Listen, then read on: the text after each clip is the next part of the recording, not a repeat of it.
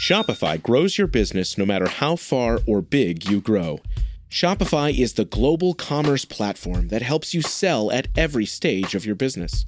Whether you're selling your fans' next favorite shirt or an exclusive piece of podcast merch, Shopify helps you sell everywhere. Shopify powers 10% of all e commerce in the US. Allbirds, Rothy's, Brooklinen, and millions of other entrepreneurs of every size across 175 countries. Plus, Shopify's award winning help is there to support your success every step of the way. Because businesses that grow, grow with Shopify.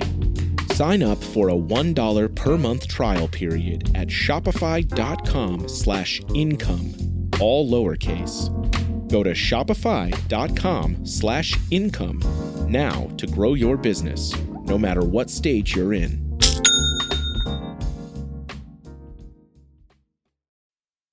Hello, and welcome to another edition of Play Me or Fade Me. And thank you for joining us as always. Well, I guess I got my wish. Volatility returned to the podcast.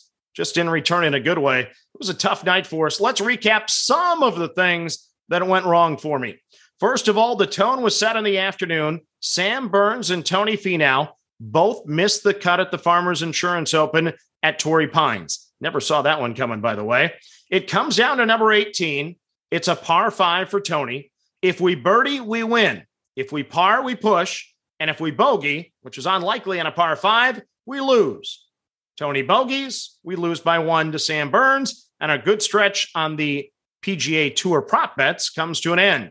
Then at the same event, on the prize pick side, I have several lineups coming down to Bryson DeChambeau.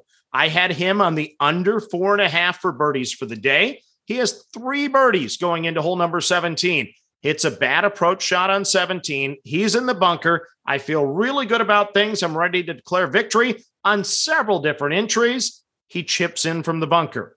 Then he goes to 18. Looks like he pulls his back. Ball goes in the bunker again.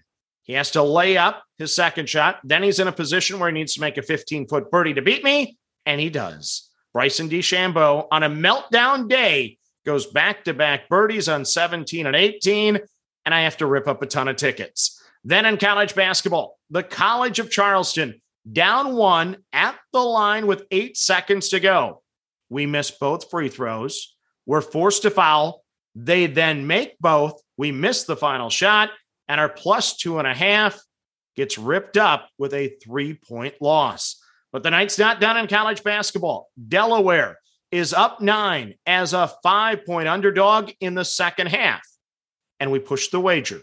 They called the game because of court conditions, and they're not going to make it up tomorrow. They have to make it up within 48 hours for me to be able to have an active wager.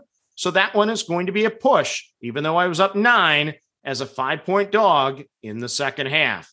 And then to wrap up the day, well, I had planned to play the St. Louis Blues in the NHL in the frozen pond but once Calgary pulled off another very impressive victory, I switched at the last minute to the Islanders. In the end, the Blues won by four and the Islanders lost. That's the definition of a day that wasn't meant to be. So we move on to the next. We're still up for the year. We're still managing the bankroll, and hopefully we can get the tide turned today. A small card for you, and we start on the frozen pond. It is Dallas minus one and a half over Washington at a plus 240. So the Capitals last scored four regulation goals on December the 29th. Somebody turned out the lights on this offense, and now they're they are only three, six, and one over their last 10. Meanwhile, Dallas is 14, 4, and 1 at home this season, and they've won four straight. So I'm going to ride the trends and take the stars at home, minus the one and a half at a very juicy plus 240. Next up, we go to the association. Yes, it is our weekly return to the NBA. Last week we went one and one. Let's see if we can make it to a day two again. Our game tonight is the Indiana Pacers and the Oklahoma City Thunder under the 217 and a half. So the Thunder are 19 and 28 to the under this year. The Pacers are 25 and 24 to the under. The Thunder have lost six straight and 13 of 15. The Pacers have lost three straight and seven of their last nine. The Pacers just gave up 158 points to Charlotte on Wednesday. So most teams respond after an effort like that with much better defense. Playing Oklahoma City should make that task much easier tonight. So I'm going Pacers and Thunder under the 217 and a half.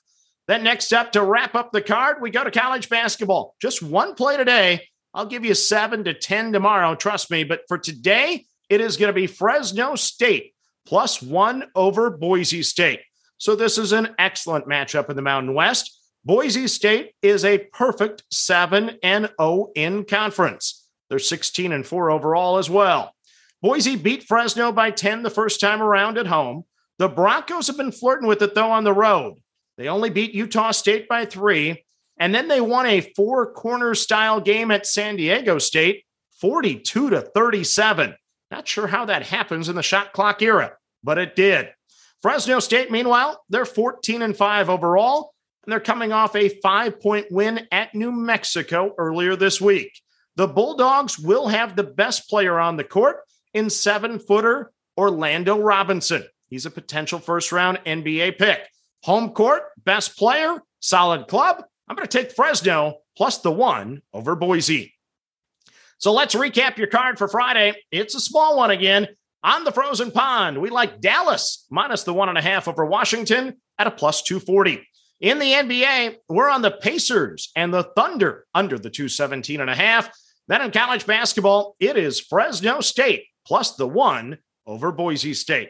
So that's your card for Friday. As always, manage that bankroll. Don't chase money, have fun, and let's cash some tickets together. Good luck, everyone.